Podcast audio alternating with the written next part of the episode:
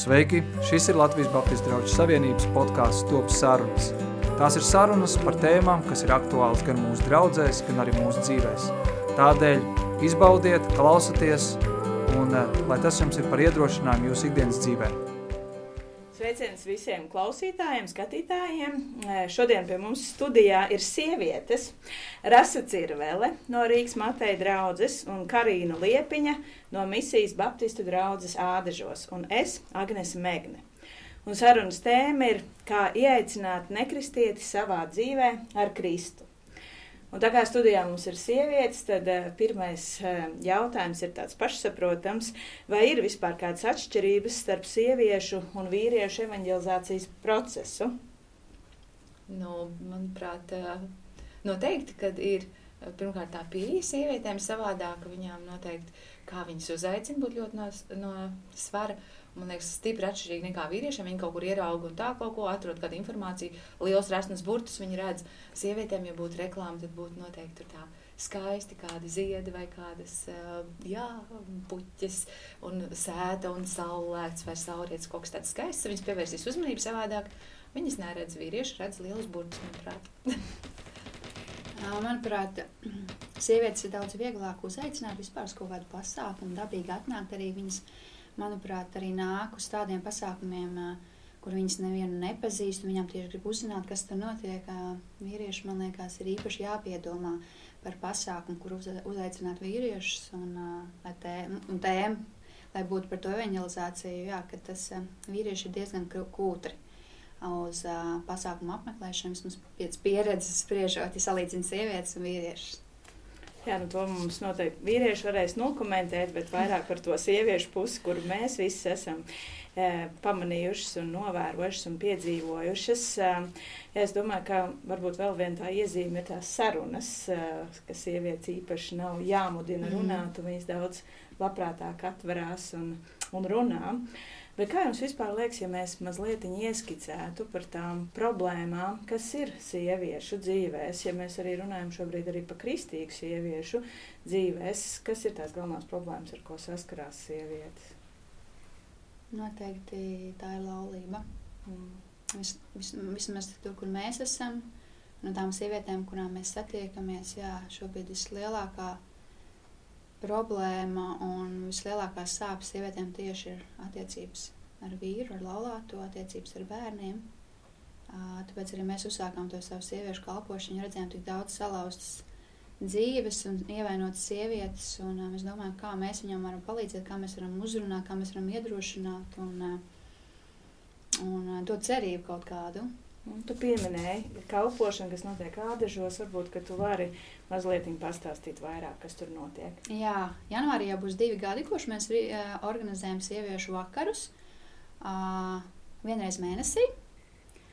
Un uh, katru reizi mēs aicinām kādu sievieti, kas var pastāstīt par savu dzīvi, kas var dalīties ar, ar to, ko viņa, viņa savā dzīvē piedzīvo. Un, uh, kā Dievs ir palīdzējis, jo mūsu tā mēģa auditorija ir arī nekristīgas sievietes. Tieši caur šiem vakariem mēs gribam aizsniegt nekristīgas sievietes, bet pie mums nāk arī kristietis un visi laipni aicinātas.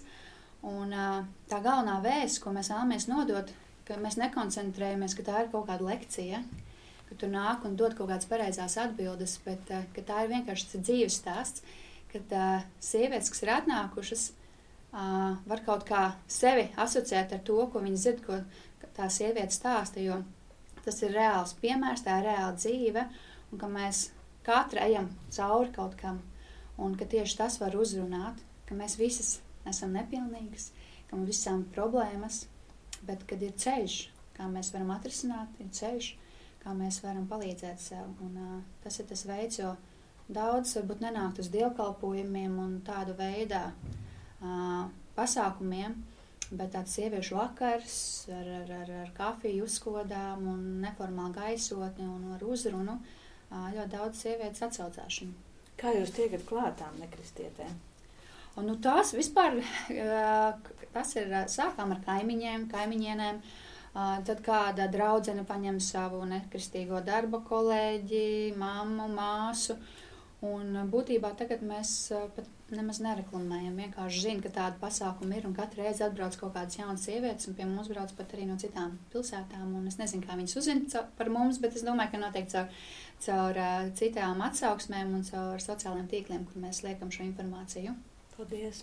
Rasa, tev ir bagāta pieredze ar sievietēm Rīgas matejā. Draudzē, jā, vai tu vari padalīties, ko jūs darat? Nu, mēs esam drusku senāki. Ja? mēs sākām uh, ar lūkšanu vakariem un sieviešu pasākumiem. Uh, es sāku darboties uh, 11. gadā. Tas jau ir bišķi ilgāk. Mums gan ir tā, ka uh, mums tādi lielie pasākumi, atvērtie pasākumi ir divas reizes gadā, kur ir tāda lielāka um, uzruna un cilvēki daudz aicināti un uh, kur sanāk ap simts cilvēki kopā. Un uh, tad mums uh, arī šī jaukā gaisotne, kā Karina teica, ka uh, tas ir ļoti svarīgi, ka mums ir skaisti visi, un tās sievietes zina, ka ir skaisti, un viņas zina, ka būs citi cilvēki, arī vieglāk, man liekas, tās sarunas uh, atverās, kad ir tā atmosfēra tāda patīkama, un kad uh, mēs viņus aicinām, sagaidām un apčubinam, un, uh, un arī garšīgi kaut ko uztaisam, man liekas, tā ir tāda laba lieta, un uh, arī viņas ir gatavākas atvērt sirdi arī tam uh, notikumam un tam, par ko stāsta cilvēks, kas ir uh, nācis ar liecību. Uh, Bet um, principā tas, kas man ir ļoti, ļoti nozīmīgi un uz ko es ļoti, ļoti uh, kā, lieku uzsvaru, ka ļoti svarīgi ir sievietei zināt, ka ir Dievs un ka viņi var lūgt Dievu. Jo mēs katrs nonākam sarežģītās situācijās, kurās mēs nezinām risinājumu. Un to stāsta mm, meitenes, gan kuras ir precējušās, kam ir bērni, gan sievietes, kas nav precējušās, kas dzīvo bezlaulībā, kas ir pilnīgi vienas. Vai, mm, un, uh, man liekas, ka šī lūkšana, šī satikšanās ar Dievu lūkšanā un saprašana to, ka mēs jebkurā gadījumā varam vērsties pie Dieva lūkšanā, tā ir tāda ļoti, ļoti nozīmīga lieta.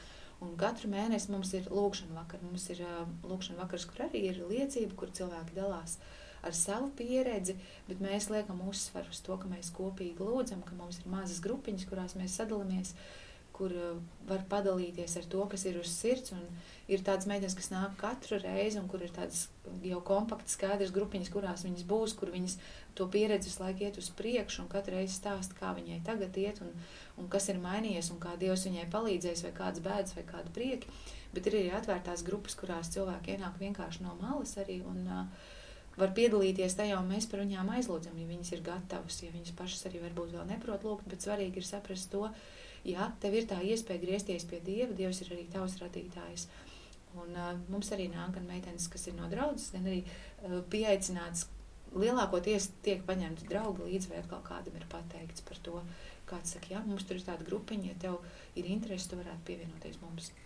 Nu, es pareizi arī saprotu, ka viens no mērķiem ir ieguldīt tieši tajās sievietēs, kas ir draudzes loceklas, lai viņas tiktu pabarotas un piepildītas ar vārdu Dievu, un lai viņas ejot ārā tajā vidē, kur viņas ir savās ģimenēs, savās darba vietās, varētu būt šis sāls tālāk. Nu, manuprāt, tam ir uh, vislielākā nozīme, ka mēs varam ar to liecību katrs dalīties un kad mēs izprotam to, uh, tā, tagad Dievs man ir to un to teicis, un ja man ir uz sirds, un es jūtu, ka man kādam tas jāapstāst, ka es ar to varu dalīties uzreiz tālāk, man liekas, šī tālāk došana ir ļoti, ļoti nozīmīga tieši tā. Un uh, Karina jau pieminējās, ka viņa ir novērojusi, ka visvairāk ir nu, viņu, viņu pusē mm. šīs laulības problēmas. Kā tu teiktu un raksturotu, kas ir Rīgas galā vairāk sievietēm raksturīgs? Es domāju, ka dažādi, man liekas, ka vientulības problēma un šī sajūta, ka sieviete ir nepieņemta tāpēc, ka viņa nav precējusies, arī ir ļoti, ļoti uh, nozīmīga problēma, kur nu, daudziem ir tā sāpe ir ļoti, ļoti liela. Uh, bet uh, noteikti arī mūsu vidū laulība ir uh, ļoti, ļoti aktuāls jautājums, kur ir kādas lietas, kuras liekas, nu, viņš dara visu nepareizi. Un mums ir tāda pieredze, ka mēs tiešām ar māsām savā starpā runājam un kad uh, tomēr liekam kā, kaut kādu punktiņu pavērsienu uz to, bet vai tev sanāk viss pareizi, varbūt tās, ka tu tomēr kaut ko vari darīt savādāk, un, uh, tur, kur arī ir jau tā sāpe izaugusi liela, teikt, pagaidi, bet uh, varbūt tās, ka tu vari kaut ko mainīt, un mums ir tāds, mums ļoti patīk grāmata, kur mums daudz esam lasījuši sievas lūkšanas. Man ļoti patīk, es pati arī uh, viņas lasījusi un ar tādu lielu sajūsmu, jo man liekas, ka tur, uh, autori dod to iespēju visu laiku domāt par to, ka tā lūkšana par manu vīru ir tāds sports. es pakluso sportoju, Un, un ir tie augļi, kad nu, man tie muskuļi aug, bet es paklusu, es nevienam nesaku, es to daru. Man liekas, arī, ka mēs nevienmēr ir jāsaka tam vīram, es par tevi lūdzu, lai tu tā un tā, un lai tu man tagad palīdzētu un kādas lietas darītu. Kad reizēm tas, kad, ko mēs darām pavisam klusībā, un mēs lūdzam, un tas prasa milzīgi pacietību, jā, bet man liekas, ka tā ir ļoti labi. Es atkal lieku uzturu šo lūgšanu, jā. No tās grāmatas, laikam, lielākā atziņa ir teikums, turi muti un lūdzu. Un tas tā kā liekas, labi strādā visās situācijās. Bet vēl domājot par pasākumiem sievietēm, man liekas, ka šis ir tāds um, nu, brīdis, laikmets, kad ir ļoti daudz dažādu pasākumu sievietēm. Un es šeit nedomāju tikai par kristiešu sievietēm, bet nu, ir kādas tik studijas sievietēm un veidi, kā mm, uzlabot laulību un, un daudz un dažādas uh, piedāvājums ir. Kā jūs teiktu, ar ko atšķirās nu, šādi kristīgi sieviešu pasākumi? Kas būtu tā galvenā atšķirība? Nu, galvenā, galvenā vēsts tiešām ir tas, ka mēs stāstām par Dievu, jo pasākumu ir ļoti daudz, bet mēs piedāvājam uh, to vienīgo patieso ceļu. Kad mēs sākām tikko organizēt šos uh, pasākumus, aicinājām savus runātājus, un lielākā daļa uh, no atnākušām sievietēm nebija kristietas. Un, un, un kad runātājs stāstā par savu dzīves liecību, ņem bībeli vaļā un citē bībeli un stāsta, mēs tā, nu tā, vai, vai nav nedaudz par daudz, ko domās, kā domās, un, jo, nu, jo mēs kā kristieši tajā sabiedrībā esam, mēs esam pieraduši pie tāda veida liecībām, stāstiem, bībeles citēšanas, un, un tā mēs visu laiku domājām, uh, ko, ko viņas padomās, bet būtībā ja tas bija nepareizi, un pēc tam pēc nākamajā reizē atkal tās sievietes nāk Pēc tam atkal, un atkal, acīm redzot, viņas grib dzirdēt, tāpēc tā ir vienīgā vieta, kur viņas var dzirdēt par Dievu liecības, jo nekur citur apkārt tas nav. Un, un acīm redzot, viņām tas patīk, jo viņas nav nenobijušās, un viņas turpina nākt. Un, jā, tā galvenā vēsts un, un, un, un atšķirība ir no tā, ka mēs piedāvājam to cerību, to, to kad uh, Dievs ir mūsu dzīvē, ka Viņš var būt mūsu dzīvē, ka Viņš var palīdzēt, un tieši tā kā Rasa minēja par to lūgšanu. Vienkārši lūdzu, sāc lūgt. Ja es gribētu pieminēt to, ka lielākoties semināri un dažādi pasākumi, kas mums tiek piedāvāti, ir nāc glezno, nāc mācies, nāc dari, eh, arī sporta pasākumi, dažādas lietas, kur mēs kā pats ar sevi strādā. Tu vari daudzas lietas izdarīt, tu vari to un tev jādara tas. Ne jau, ka tas būtu nepareizi, arī kādas mm. lietas, kur mēs kādas lietas mācāmies un uh, savā dzīvē iegūstam ļoti labi, bet um, tas, kur mēs aicinām cilvēkus uz draugu, kur mēs aicinām par Kristu uzzināt to, ka Dievs ir tas, kas maina, un uh, ir lietas, kuras mēs paši nevaram izmainīt. Mēs varam sportot, ēst visu vispareizāko, zīmēt brīnišķīgas gleznas un dziedāt viskaistākajos balss toņos un daudz lietas darīt, bet tas nemainīs mūsu dzīves sirds dziļumos, ka tas ir tas, ko mēs viņām gribam parādīt, ka uh, mēs paši te īsti neko nevaram. Un arī tas tādā pieredzē, arī tīši organizējot kādas lietas, dažkārt mēs varam uztaisīt kolosālu pasākumu, viņam viss ir perfekti un pa minūtēm saplānots.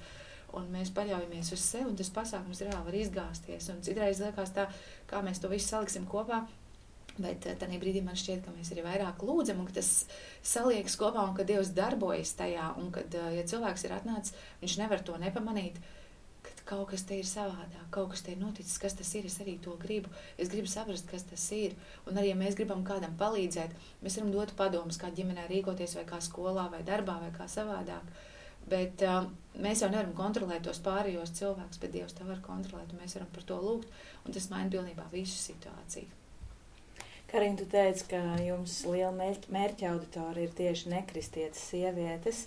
Varbūt, ka tu vari padalīties ar kādiem augļiem, ko jūs esat piedzīvojuši, ka, kādi ir augļi bijuši jūsu kalpošanā. Jā, mēs arī cenšamies savos sieviešu vakaros veikt audio ierakstus, jo saprotam, ka apzināmies, ka ne visas var atbraukt un tikt, bet es ticu, ka tas, ko šajos vakaros runā, ir par, varbūt par svētību un vērtīgi arī citām, tāpēc mēs uh, tos ierakstam.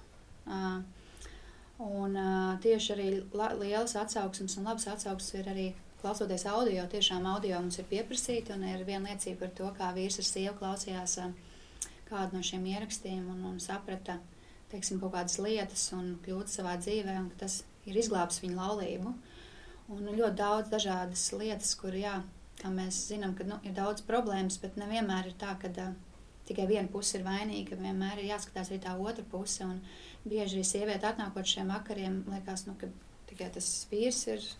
Tikai tam vīram kaut kas nesenāk, viņš nespēja man uzklausīt, nesaprot, bet kad viņš sāk spēj raudzīties uz sevi, ko viņa var mainīt sevī, ka viņa var būt tā pirmā, kas spēr šo soli, ka viņa tajā mīlestībā un pazemībā. Un ļoti daudz dažādas liecības arī par to, kā caur vienu no šiem vakariem kāda jauna meitene saprata, ka viņai jādodas, piemēram, uz Spāniju. Tur pie mums viens viesojās Kristīna Zāna, un kā viņa uzrunāja daudz dažādas tādas lietas. Un katru reizi pēc šiem vakariem mēs saņēmām atsauksmes par to, ka man to vajadzēja dzirdēt. Un, tā kā jā. Es ši... pareizi saprotu, ka ir arī pat uzticēts dzīves jēzum. Jā, ir uzticēts arī dzīves jēzum. Jā, uh, jā Tā ir bijis jau arī katru reizi pēc uh, tās liecības uh, mēs aicinām, kad var nākt, un mēs varam aizlūgt. Gan tas runātājs, gan mēs, ja vēlas, tad var nākt meitenes uh, lūgt un, un, un, un ļoti daudz izmanto šo iespēju. Un, jā, un pagājuši, pagājuši vasarā pat četras meitenes. Bija tāds vasaras pakā, pa, pasākums, un jā, pieņēma Jēzu Kristu par savu kungu glābēju. Rasa, kādus tu esi augļus piedzīvojis savā kalpošanā? nu, mēs visu laiku īstenībā runājam par tām ģimenēm. Un, um, tas varbūt tās arī tā skaļi nav pasakāms. Un, uh, varbūt tās arī tie cilvēki paši nemaz neapzinās to, bet man ir bijis tād, tāds uh, gadījums, kad uh, meitene stāsta tiešām par to ģimenes situāciju, kad nu, it kā tik ļoti pareizi ģimene, un tur joprojām ir tādas uh, problēmas, kad nu, kaut vai tur cīņa par kaut kādiem uh, nepareizā vietā noliktiem nažiem un kaut kas tamlīdzīgs, kas izraisa vienkārši katastrofālu situāciju, ka liekas, viss, es tūlīt aiziešu no šīs mājas, kādā sakarā es toties pannu vietā noliku. Un, uh, un tā, kad nu, tu jūti, ka ir tās situācijas samilzus un viņi ir tiešām tāda nu, dikti nejauka un ir tā sāpe, liekas, nu, bāc, tiešām tur tagad viss ies pa gaisu, jo tik ilgi gadi jau ir bijuši kopdzīvē un tā. Un pēc tam, kad tu redzi kaut kur, oh, viņi brauc uz ārzemēm, kaut kādā ekskursijā. Man liekas, tā, oh, cik superīgi ieraudzīt to, ka tur kaut kas notiek, ja arī kādiem piedzimst bērniņš ģimenē, un tā, ka tu redz, ka tā situācija atkal tāda nomierinājusies ir. Bet kopumā arī mm, dažādos dzīves gadījumos, kur arī varbūt tās ir bēdas un rūpes joprojām, un kādas slimības un neveiksmes, tu redz atkal par kripatiņu ir labāk, ir savādāk. Un nevis, ka tā situācija būtu diži mainījusies, bet tā attieksme un tas, kā Dievs tajā ģimenē darbojās pie tiem cilvēkiem, tas ir mainījies, ka viņi ir piedzīvojuši to Dieva žēlstību, izjust to, ka uh, Dievs viņus arī svētīja šajā situācijā, kur varbūt ir grūtības un problēmas. Un, nu, mēs daudz par to varētu runāt, ka teiksim, mums tā gadu pieredze ir ļoti ilga, kur no arī par visām lielām sāpēm un, un nelaimēm tā situācija mainās, un ka tu redzi tomēr, ka tiešām tā ir, kad tā kā mums Bībele saka par to, ka tiem, kas Dievu mīl, tiem visas lietas nāk par labu. Un dažkārt liekas, kā šitā nelēma vēl kādam var par labu nākt. Un liekas, re, kā viss mainās. Un, uh, es pat nezinu, vai var to tā īsti vārdos nosaukt, vai tam cilvēkam to var pateikt tā konkrēti. Viņš varbūt tās izjūtos savādāk. Bet tu redzi, ka tiešām Dievs tur gādā, Dievs tur rūpējās tādā formā, kā mēs neviens nebijām domājuši. Nu, jūs dalījāties pieredzē, ko jūs caur draugu, organizējot pasākumus, esat jau darījuši un kā Dievs jūs ir lietojis. Bet es ticu, ka jums katrai personīgi ir sava pieredze, kā ieaicināt nekristieti dzīvē ar Kristu, personīgi kā rasē un karīnai. Kā varbūt var padalīties. Nu, man ir tāda interesanta pieredze, kad uh, es strādāju netālu no poliklīnikas, un pie manis veikalā šodien ienāk cilvēki, kurus konkrēti redzu, ka viņš nāk no poliklinikas un bez variantiem. Eh, tā kā viņš izskatās vai viņš uzvedās. Un, eh, jā, man ir bijuši gadījumi gan ar eh, meitenēm, ar sievietēm, kas ienāk, un kur var pilnīgi, nu, ir slimības, kurām nolasās, kas viņam pa vainu, tur nav jāsaka neviens liekas vārds. Un ka liekas, ka uh, viņi atnāk nopirkt kādas mantas vai lietas, viņai kaut kas ir vajadzīgs un tā. Un ka tur viņi jau var parunāties un saprast, ka uh, tu vari stāstīt par Dievu varbūt ne tā ļoti konkrēti, uh, bet kad tu norādi to virzienu. Un, eh, bet uh, ir bijuši arī gadījumi, kad ienāk cilvēki, kur tiešām atkal šīs laulības problēmas, tās vienmēr, man liekas, ir ļoti, ļoti aktuālas. Bet tā, ka tu jau konkrēti vari teikt, zini, kā es saprotu to situāciju, šķiršanos, bērnu dalīšanu, kuram kas pienāksies un kuru bērnu uz pusēm dalīsim. Bet uh, tev neviens te nevar palīdzēt, tev var tikai Dievs palīdzēt. Tev jāsāk lūgt, un ka vienkārši saprot, ka ienāk to cita cilvēka, un tas cilvēks jau ir kabīnē, paslēpies, kur cilvēku mēra drēbes, un ka viņam šis ir jāpārstrādā, ko es pateicu, jau kaut kādu mirkli. Viņš, nu, kā mēs tik ilgi jau bijām runājuši, kad viņi vairs nespēja kā, sevi savākt un saprot, ka nu, tiešām tas tā. Bet nu, tas ir pilnīgi tādā pavisam ārpusē, pavisam. Es pat nezinu, man liekas, ka ļoti grūti būtu uzrunāt cilvēkus uz ielas, bet dažkārt es par to esmu domājis, ka varbūt tās ka vajadzētu kaut kādu konkrētu budžetu atlikt tam, ka ejot pie ielas skatīties, kuram cilvēkam vajag kafiju. un uh, vienkārši iet un runāties ar cilvēkiem arī tādā formātā. Bet, uh, Man liekas, tas nav tā, ka es varu iziet uz ielas un teikt, oh, šodien es kādu atradīšu, kuram pastāstīt par Kristu. Man liekas, tu vienkārši ej, un Dievs tev saka, klau, šī ir tā situācija šeit, tu vari pastāstīt. Mm. Nu, man ir tā vide, kur es arī, kur, kurā es atrodos ikdienā, un, un, un pēdējos desmit lai, desmit gadu laikā esmu bijis ar saviem bērniem, audzinot, un uh, ejot ārā, loģiski satieku citas mammas, citas kaimiņienes, un, un, un parasti tā saruna, jā, sākās tā dabīgi. Un uh, ar vienu kaimiņienu pirms daudziem, daudziem gadiem jā, mēs kā, uzturējām labas attiecības, tikāmies un runājāmies. Un, un tagad man ir prieks, ka viņi pievienojusies mūsu draudzēji. Un, un tagad runājot, man liekas, es jau neko tādu nedarīju. Nu, pēc, man, pēc mana vērtējuma es jau neko tādu nedarīju, neko tādu nestāstīju, bet viņai tas bija kaut kas īpašs. Viņai uh, likās, ka kaut kas ir savādāks un tas, kā es dzīvoju, kādas izvēles izdarīju. Uh, ka tas ir viņu uzrunājis, ka tās bija tās mazās sēklas. Un, un, un, un tā pārsvarā jā, tas ir apkārt ikdienā tiem cilvēkiem, kuriem tu esi, jo nav tā laika tieši tā iet un speciāli braukt un meklēt, bet Dievs pieved tos cilvēkus un tās situācijas, kurās tu vari liecināt par Dievu. Mm. Tad vēl viena lieta, ar ko es esmu saskārusies, ka tādos kristīgos pasākumos netrūkst varbūt cilvēku, kur ir gatavi aizlūgt par kādiem citiem cilvēkiem, bet reizēm ar to arī viss beidzās. Un mēs palaižam sievieti atkal atpakaļ tajā vidē, kurā viņa ir, un viņa ir atkal spiest atgriezties mājās, kur iespējams ir vīrs alkoholiķis vai vardarbīgs vai, vai cīnās ar, ar kādām bērnu lietām. Uh, Un vienlaicīgi, kā nekļūt mums par glābējiem, bet kā izjust šo smalko robežu, kur mēs izrādām šīs rūpes cilvēkam, bet neuzņemamies glābēju lomu. Jā, šis ir ļoti labs un aktuāls jautājums.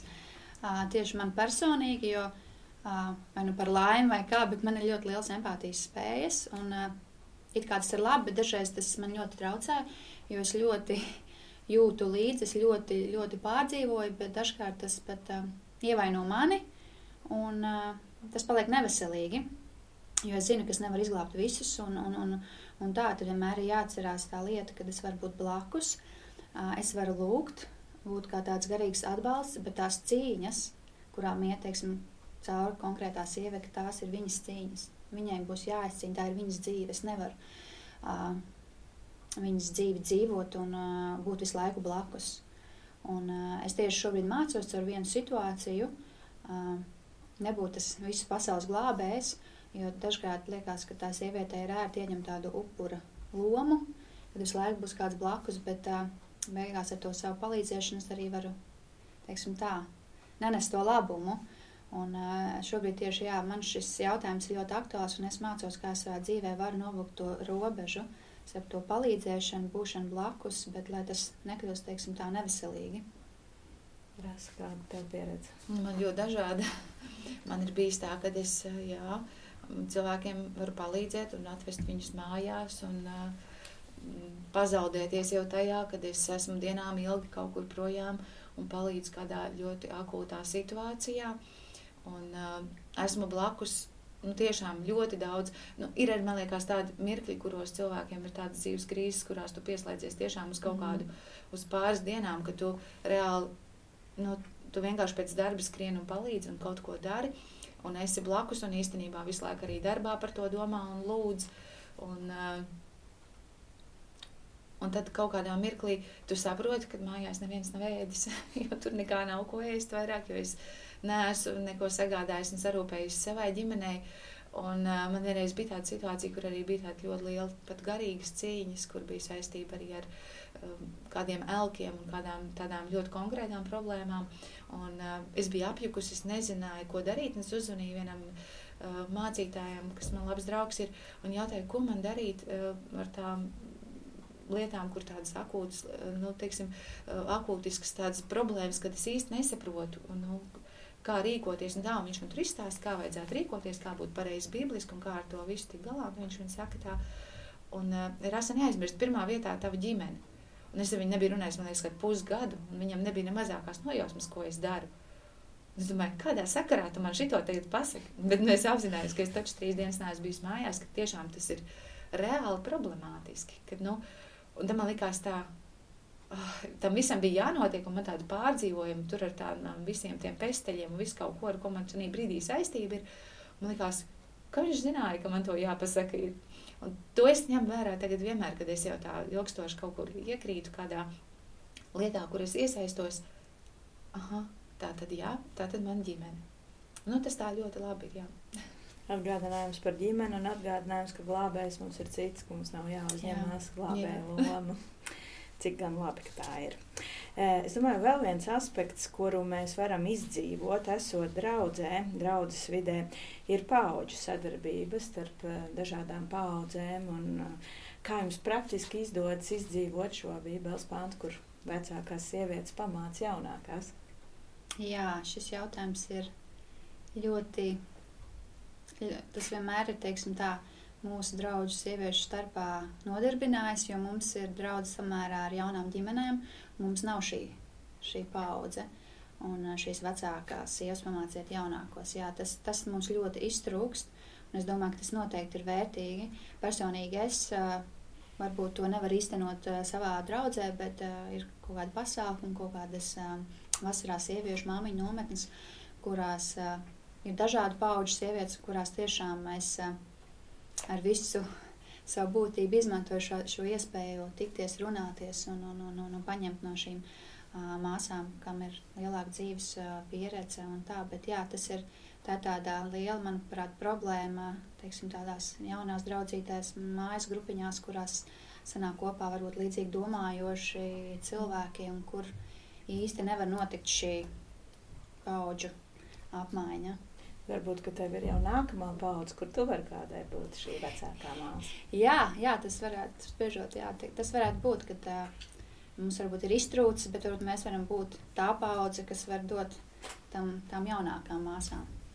Rasa Matejas liela. O, jā, Matejā, protams, ir māsas gan vecākas, gan jaunākas ļoti daudzas, un uh, es noteikti esmu piedzīvojis to, kad uh, man ir bijušas šīs uh, vecākās māsas, kas man ir palīdzējušas dzīvē. Uh, Eh, jāsaka atklāti, ka eh, man liekas, ka eh, noteikti tā ir mana mamma bijusi, kas ir ļoti dzīves, gudra, vienmēr bijusi tieši ģimenē arī palīdzēt un daudzas lietas ieraudzīt. Un es domāju, kā viņi vispār var zināt, ka man tādas problēmas ir, jo es jau nemaz negribēju savā jaunībā viņai visu stāstīt, kas un kā, bet viņi tā konkrēti daudz lietas pārjautāja, un viņa vienmēr bijusi ir blakus un ļoti dzīves gudra tiešām tā, ka, nu, viņa noteikti, bet arī mēs, kad Mateja draudzē mums izveidojās tā kā mm, jaunā paudze no māsām, kas sāka kalpot, un tad bija vecākās māsas. Mums ļoti, ļoti labas attiecības ir, un mēs vienu otru ļoti mīlam tieši ar to vadītāju, kas vadīja iepriekš ar Lidiju, un vienmēr tādas mīlestības pilns, un kā tev, un viņi joprojām, viņi redz, ko es nevaru paspēt un nevaru izdarīt, un viņi to izdara. Viņi neprasa nemaz, vai tas jādara, viņi izdara vienkārši. Un man liekas, tas noteikti ir ļoti, ļoti forši to sajust, kad viņi stāv tev blakus, un, uh, Un kad viņi ierauga to, ko es viņiem nemaz neesmu pateikusi, kas un kā. Bet kā padot tālāk nākošai paudzei, es jau, nu, jā, esmu vecāka tomēr par Karīnu, jā, un tad es jau jūtu to, kad noteikti, kad es arī ieraugu kaut kādas situācijas, kur, nu, jā, tāda kājiņa situ pa zemi meitene jauna precējusies, un tad nu, jau pukst par kaut ko un tā tam līdzīgi, un tad vienmēr tā klusiņām tā, tā mīlestība ir, tu tā mīli, ja? ka, nu, jā, es saku, tikai mīlēt, neko jau citu tev nevajag. Un tad, nu, protams, šī ir tāds, tāds nu, kad ieraudzīt tieši to situāciju, kur tās spuriņas lien ārā, un tā pavisam tā vienkārši, vai tad, nu, tā, jā, noteikti. Un, man liekas, arī tāda apusēja draudzība mīlestība noteikti arī ar jaunākajām māsām par to, ka nu, ir taisnība, jā, mūsu visus lauž, mani lauž, un, un pavisam vecas kundzītes tiek laužtas, jo viņām atkal citas spuriņas ir, kur es viņai saku, nu, tas nekas, ka tas galds stāv drusku ar nobīdi tur draudzes priekšā. Ir labi, vai ne? Nu, taču dievkalpojums bija jauks, vai ne? Un, nu, bija, bet tas galds, nu, būs labi ar to galdu arī, kurš ar nobīdi stāv tagad. Kā jums liekas, vispār, kā ir mainījusies sievietes loma mūsdienās, kā jūs raksturot, kāda tā ir? Man vienbrīd likās, ka ļoti mainījusies, un tagad pavisam ir viss savādāk, bet es esmu savas domas mainījusi. Man liekas, ka tad, kad Jēzus staigāja zemes virsū, viņš sievietēm piešķīra tik ļoti tādas svarīgas lomas, un arī Bībelē, kad mēs lasām, ir sievietēm tik ļoti nozīmīgi notikumi uzticēti. Grūti spriest, man liekas, kaut kādā brīdī Tas ir mainījies, bet, ja mēs tā iedziļināmies, mums vienmēr ir bijusi tāda ļoti nopietna loma. Jā, man liekas, mūsdienās tāds sievietes var visu. Viņām jāpaspēj būt darbā, mājās, jāapčubina vīrs. Es domāju, ka sievietes loma joprojām ir būtiska, kā Rasa minēja arī Bībelē. Un, protams, ir kaut kādi tādi pasaules standarti un tādas logas, ko mums uzliek virsū vai tie standarti, pēc kā mums ir jāvadās, bet tāpēc forši, ka mēs varam paļauties uz Dievu, un ja mēs zinām, ko Dievs domā par mums, kā Dievs ir radījis to sievieti, un ka mēs zinām to patieso es, kāda, kāda mēs esam, nevis to, ko pasaule par mums domā, tad uh, es domāju, mums ir viegli arī izdzīvot un iziet cauri tam, tam labirintam. Ka vienkārši saprast, ka katra sieviete var apzināties to, ka viņa ir brīnišķīgi radīta un ka viņa jautā nevis kādu mani grib redzēt vīrs, sabiedrība, pārējie, bet Dievs, vai ne, ka Dievs iedod to patieso vērtību, to identitāti, un to mēs arī cenšamies uzsvērt arī šajos sieviešu vakaros. Un tad varbūt vēl varam drusku pakavēties pie tā par tām atšķirībām, ko sabiedrība pieprasa un tiem standartiem, kas ir ārpusē uzlikti un kurus mēs kristīgā vidē varam sievietei nodot. Man liekas, ka tagad tā situācija kopumā ņemot vērā, ka ir tādi sociālo tīkli, kas mums dod visādas iespējas eh, dažādi sevi parādīt. Un patiesībā um, es teiktu, ka droši vien lielākoties arī melīgi kaut kādas lietas likt par sevi, kur pilnīgi ir krīze un, un uh, nepatikšanas un bēdas, kur mēs sevi varam, mums ir iespēja skaisti nofotografēties un skaisti mm. sevi izrādīt un parādīt, cik mums forši bērni un vēl kaut kas cits. Un, uh, Un uh, liekas, ka tas tik jauki un brīnišķīgi izskatās, un varbūt mēs tā nav. Tas mums tā kā ir, man liekas, ir sabojājis īstenībā to vidi, ka mēs īsti nesaprotam, kas notiek. Un, uh, varbūt tās ieraugot kādas superīgas bildes, man liekas, ārprāts man vispār tā dzīve ir pilnīgi galīgi garām un galīgi te viss ir kreizi un nepareizi. Bet uh, man liekas, ka drusku mainās pašlaik tā situācija arī ne tikai kā kristīgā sabiedrībā, bet arī tāds uh, pasaules skatījums par to, kā tas viss izskatās, un pievērsties personīgi cilvēkam un saprast, kas tad notiek, un vērst uzmanību uz sevi un ne tikai uz to izrādīšanos. Un, um, es ticu, ka Dievs to kārto, ka tas arī sakārtosies. Kad, man liekas, nu, ir ļoti savādi pašlaik dzīvot un ieraudzīt to, kas notiek sociālos tīklos, kā mēs viens otru redzam un kā mēs sev varam parādīt, kādas ir tās iespējas īstenībā melot. Jā, tās tādas divas dubultas dzīves, un vienmēr atcerēties, ka tādām smukām bildēm ir reāla dzīve. Manuprāt, arī um, katru reizi satiekot kādu cilvēku, ne tikai sievieti, vienkārši apjautāties, kā tev iet, jo uh, tas, ko mēs redzam tur, ir pavisam savādāk nekā tas ir te, un, un tu liekas, viss ir kārtībā, un pēkšņi dzirdi, ka vienkārši viens pāris šķirās, un liekas, kā, bet taču nekas par to neliecināja, tāpēc, ka mēs paļaujamies to, ko mēs redzam, ka taču viss ir kārtībā, bet mēs uh, nesadūšojamies pajautāt. Arī man tāds piemērs, kad uh, vienmēr kautrīgais latviečs, nu, ko es tur jautāšu, vai ne? Nu, ir tāds gadījums, ja sieviete. Nesam ļoti pazīstamas, nesam tuvas, bet nu, jūtu, ka kaut kas nav. Es domāju, kā es tā vienkārši uzrakstīšu viņai. Neko es uzrakstīju. Nu, kad man liekas, ka nav kaut kas kārtībā, un kā tev iet, un vai vajag tev palīdzēt.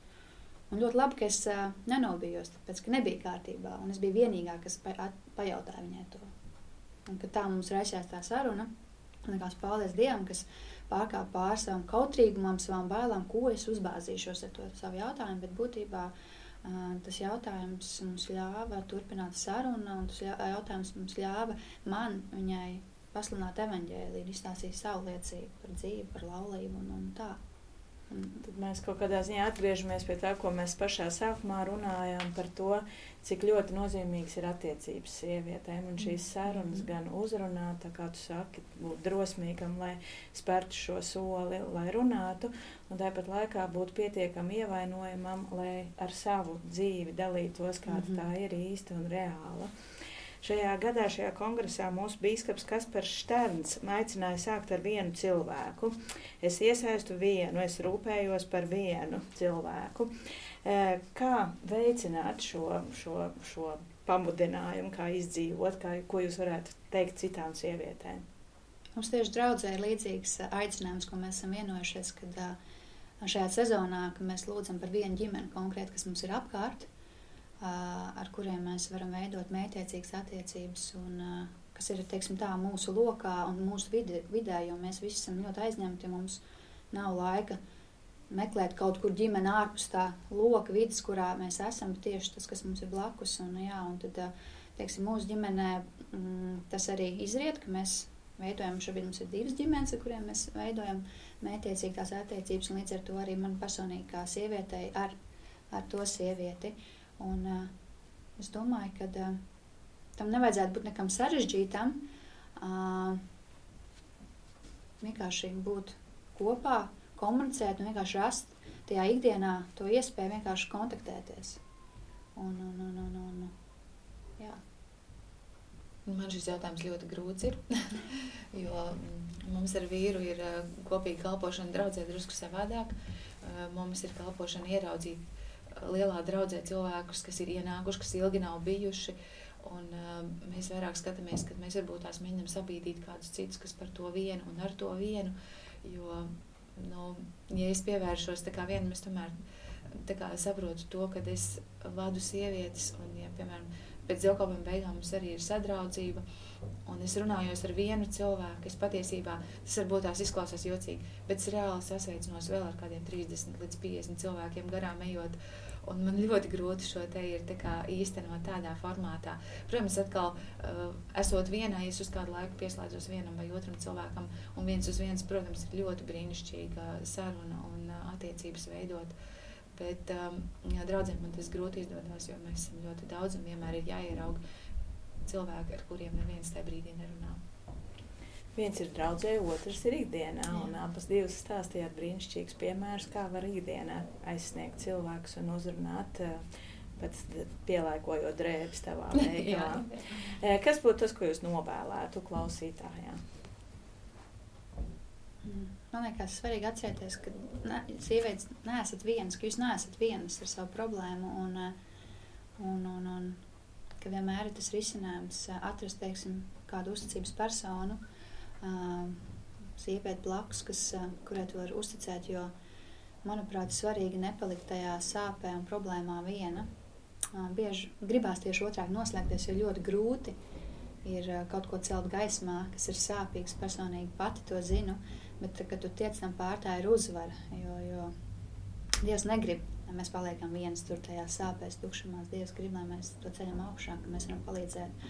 Un, nebaidīties, vienkārši uh, atrast kādu, kam tu vari uzticēties, kam tu vari atklāties un uh, kas var palīdzēt. Un, protams, uh, lūgt Dievu un atcerēties, ka vienkārši Dievam visas lietas ir iespējamas.